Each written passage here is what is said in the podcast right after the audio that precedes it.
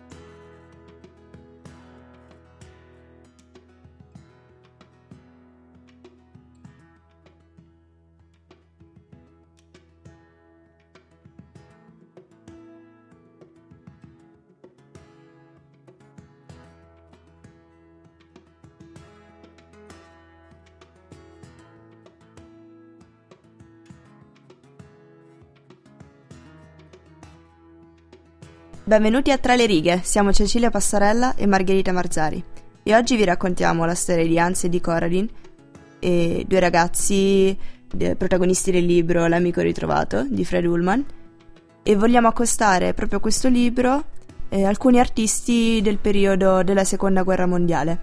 Non vi riveliamo chi sono però, scopriteli.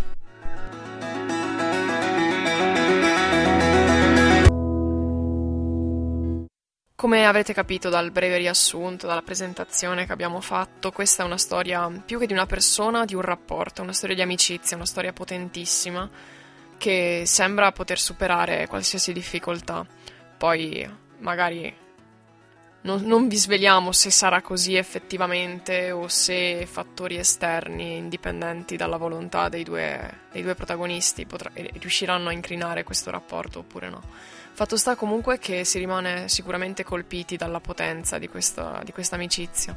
Da, da, una potenza che sicuramente non è scontata. Questo perché i due protagonisti appartengono a due, due famiglie molto diverse. Corradin infatti è figlio del conte di Stoccarda, quindi proprio Hans quando lo conosce per la prima volta e, e racconta e spiega un po' per giustificare anche il suo timore e il suo sentirsi inadeguato il fatto che loro studiano a scuola la famiglia di, di Corradin, quindi cioè, sono parte intrinseca della storia di Stoccarda, quindi questa cosa lo spaventa inizialmente. Certo, ma nonostante ciò si nasce comunque una forte, amic- una forte amicizia tra le due che potrebbe però essere minata anche dal, dal, rapporto che i genitori hanno con i propri figli. Questo perché nella famiglia di Corradin non sono visti di buon occhio gli ebrei. E anche da, proprio per questo motivo lo stesso Corradin sarà, sarà un po' condizionato dal punto di vista sopra, soprattutto della, della madre che sembra essere proprio restia nei confronti, nei confronti, degli ebrei ed è questo anche il motivo per cui non inviterà mai Hans a casa sua anche in presenza dei suoi genitori o, o anche il motivo per cui non, tenderà a non salutare Hans o a non guardarlo proprio in faccia quando si troverà in contesti in cui sono presenti anche i suoi genitori. Sì, infatti c'è proprio un punto in cui Conrad, Hans chiede spiegazioni per questo suo e distacco per questo suo essere restio a presentarlo ai genitori per il suo ignorarlo. E Corradin risponde che sua madre è una tedesca vecchio stampo, una tedesca che ha paura degli ebrei. E Hans soffre tantissimo comunque per questa cosa, infatti dopo, dopo questo episodio non andrà più a casa sua, cioè non verrà neanche più invitato.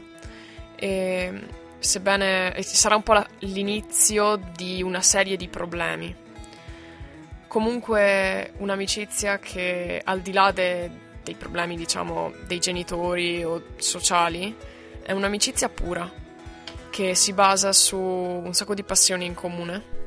Ma è un'amicizia pura, ah, ma, ma che ten- tende comunque a non avere eh, diciamo problemi anch'essa perché lo stesso, lo stesso Hans ha paura che Corradin non ricambi nel, la, la, sua amicizia nel modo in cui lui realmente si sente legato al suo amico. Infatti a un certo punto ha quasi, ha quasi il timore di venire ferito dall'amico, proprio perché non crede che, che riesca a provare questa, questa, sorta di affetto, di amore, da come si, si riesce anche a, a, capire dalle pagine del libro, eh, nei suoi confronti. Sì, diciamo che infatti Hans ha un po' questo concetto idealizzato dell'amicizia, questa cosa sacra che deriva più che da un'esperienza di vita reale, da letture e da un po' i poemi romantici, epici, quindi c'è questa, questa grande aspettativa e allo stesso tempo c'è il timore di essere abbandonato e di trovarsi di nuovo da solo. Nonostante ciò, lo stesso Corradin tende un po' ad essere, mm, come dire, a sembrare di, di non ricambiare nel modo in cui Hans, diciamo, ama, tra virgolette, il suo amico, anche se in realtà non è così, perché nel libro è scritto proprio che, che Corradin ha mh, mm, imparato dal, dall'amico anche a pensare a dubitare e attraverso il dubbio dice proprio a ritrovare Gesù Cristo, quindi è come se in un, certo, in un certo modo lo stesso Hans gli avesse insegnato a vedere le cose da un punto di vista diverso e non per forza da quello imposto dai suoi genitori, che erano molto più tradizionalisti di quelli del, del suo amico Hans.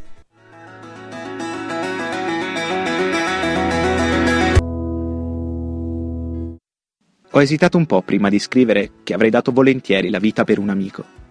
Ma anche ora, a 30 anni di distanza, sono convinto che non si trattasse di un'esagerazione e che non solo sarei stato pronto a morire per un amico, ma l'avrei fatto quasi con gioia.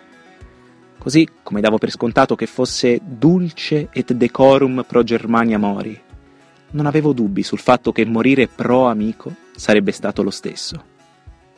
I giovani tra i 16 e i 18 anni uniscono in sé un'innocenza soffusa di ingenuità, una radiosa purezza di corpo e di spirito, e il bisogno appassionato di una devozione totale e disinteressata. Si tratta di una fase di breve durata che, tuttavia, per la sua stessa intensità e unicità, costituisce una delle esperienze più preziose della vita. Proprio il fatto che si parla di ragazzi tra i 16 e i 18 anni ci fa capire che il contesto storico è un contesto piuttosto delicato. Ci troviamo infatti negli primi anni 30 in una Germania eh, dominata da da teorie nazionalsocialiste e appunto una Germania in cui saliva al potere Hitler in quegli anni. Quindi vediamo come i ragazzi non solamente pensavano quelle che erano le loro eh, naturali, normali occupazioni, ma anche a un qualcosa che fosse anche più grande di loro. Diciamo che soprattutto c'è un punto preciso in cui si sente, si, si vede questa differenza, cioè il momento in cui cominciano a preoccuparsi di quello che succede intorno a loro. E questo è al termine dell'estate quindi circa metà della, della, storia, possiamo dire, perché nel senso comincia l'anno scolastico, c'è tutta l'amicizia che dura più o meno gli ultimi mesi dell'anno scolastico, poi ci sono le vacanze estive e poi rientrano a scuola. Ed è proprio nel momento in cui rientrano dopo le vacanze che questi venti di tempesta hanno raggiunto Stoccarda, viene proprio definita così la cosa da, dal protagonista nel libro, da Hans. E e quindi la politica entra nella loro scuola. E questa è una cosa che prima non era mai successa. E infatti turba profondamente il protagonista. Possiamo dire che quindi questo è proprio il punto di stacco in cui si capisce che qualcosa sta cambiando e che qualcosa continuerà a cambiare, ovvero le strade dei, dei due ragazzi, eh, perché mm, diciamo che Hans, considerata la sua origine ebrea, non sarebbe sicuramente stato al sicuro in un, in un contesto nazista, quindi si capiva che prima o poi le, le strade dei due protagonisti si sarebbero divise. Sì, diciamo che eh, cioè, si dividono proprio fisicamente, nel senso che Hans parte a un certo punto. I suoi genitori gli dicono per il tuo bene, per come si sta mettendo la situazione, devi andare in America. E lui parte e Però... non saluta nessuno. Però i suoi genitori non partiranno, resteranno ancorati lì, ancorati al passato, proprio esatto. perché è esatto. difficile lasciare la propria terra e la propria patria. Questa è una cosa che tra l'altro ribadirà Corradin in una delle sue lettere. Esatto, Questo infatti... perché la storia non è, non è raccontata secondo una successione cronologica eh, diciamo coerente con quanto sta accadendo proprio in quel momento, perché è Hans che sta rivivendo una storia che a lui è successa nel passato. Esatto, quindi hai raccontato tutto il libro in prima persona e anche per quello che il punto di vista di Hans e la, le sue opinioni, i suoi pensieri sulla, sull'amicizia con Conradin sono molto più chiari, perché è una sua riflessione in prima persona. E l'ultimo contatto che è reale che ha con Conradin prima di partire per l'America è una lettera una lettera che Conradin gli scrive in cui gli dice che Hitler ha delle idee che sono veramente di una potenza incredibile e che lui si fida di, que- di quell'uomo che è l'uomo di cui la Germania ha bisogno. E in questo momento non c'è posto per Hans, ma lui è convinto che in futuro ci potrà essere. E qua si vede proprio, secondo me, è l'emblema del divario che si apre tra i due protagonisti.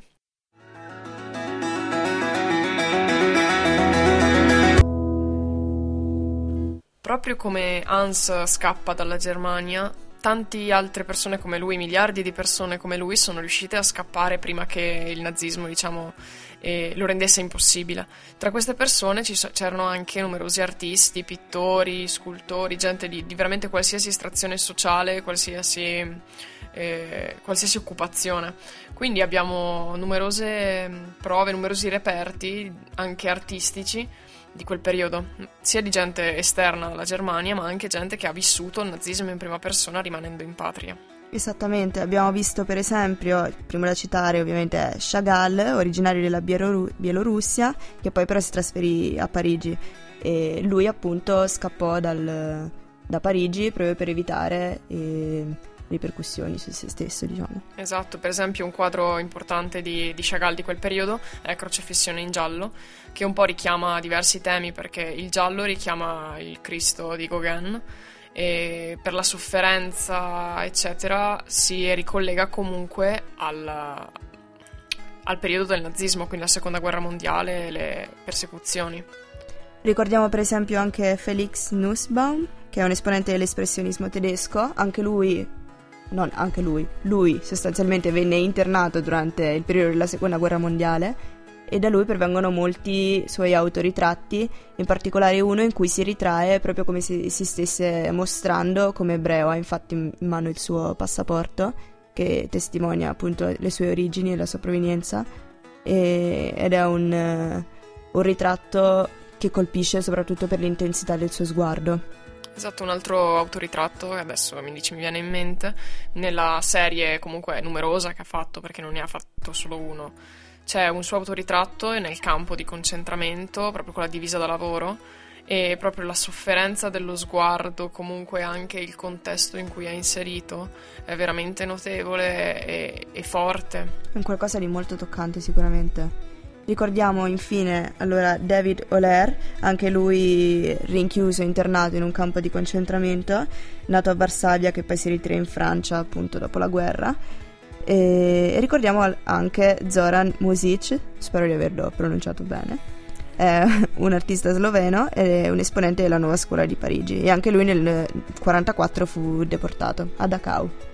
Ed è proprio Oler, a proposito, che lui più che dipingere disegnava e ha detto una cosa che è interessante, ha detto che inizialmente lui ha cominciato a disegnare più come passatempo, più per fare qualcosa che non per qualche particolare motivo, ma poi andando avanti col tempo, man mano che vedeva scene crude, eccetera, disegnare è stato proprio una, un qualcosa di, a cui era fisicamente, di cui era fisicamente dipendente, cioè lo aiutava proprio.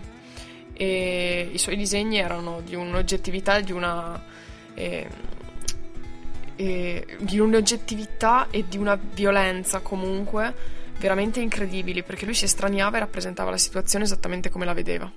Poi sembra quasi un paradosso pensare che durante un periodo così sanguinoso, un periodo di così tanta violenza, eh, qualcuno riuscisse, riuscisse, anche ad esprimere ciò che provava. Per esempio nei, nei Minima Moralia di Adorno è lui che dice che gli orrori di un periodo così sanguinoso pareva avessero ucciso anche l'arte. Ed è un qualcosa che colpisce a mio parere, perché tentare di esprimere qualcosa, tentare di, di riportare su carta e rie- rievocare anche quelli che sono ricordi di un periodo così, così intenso, penso che sia davvero un qualcosa di molto difficile.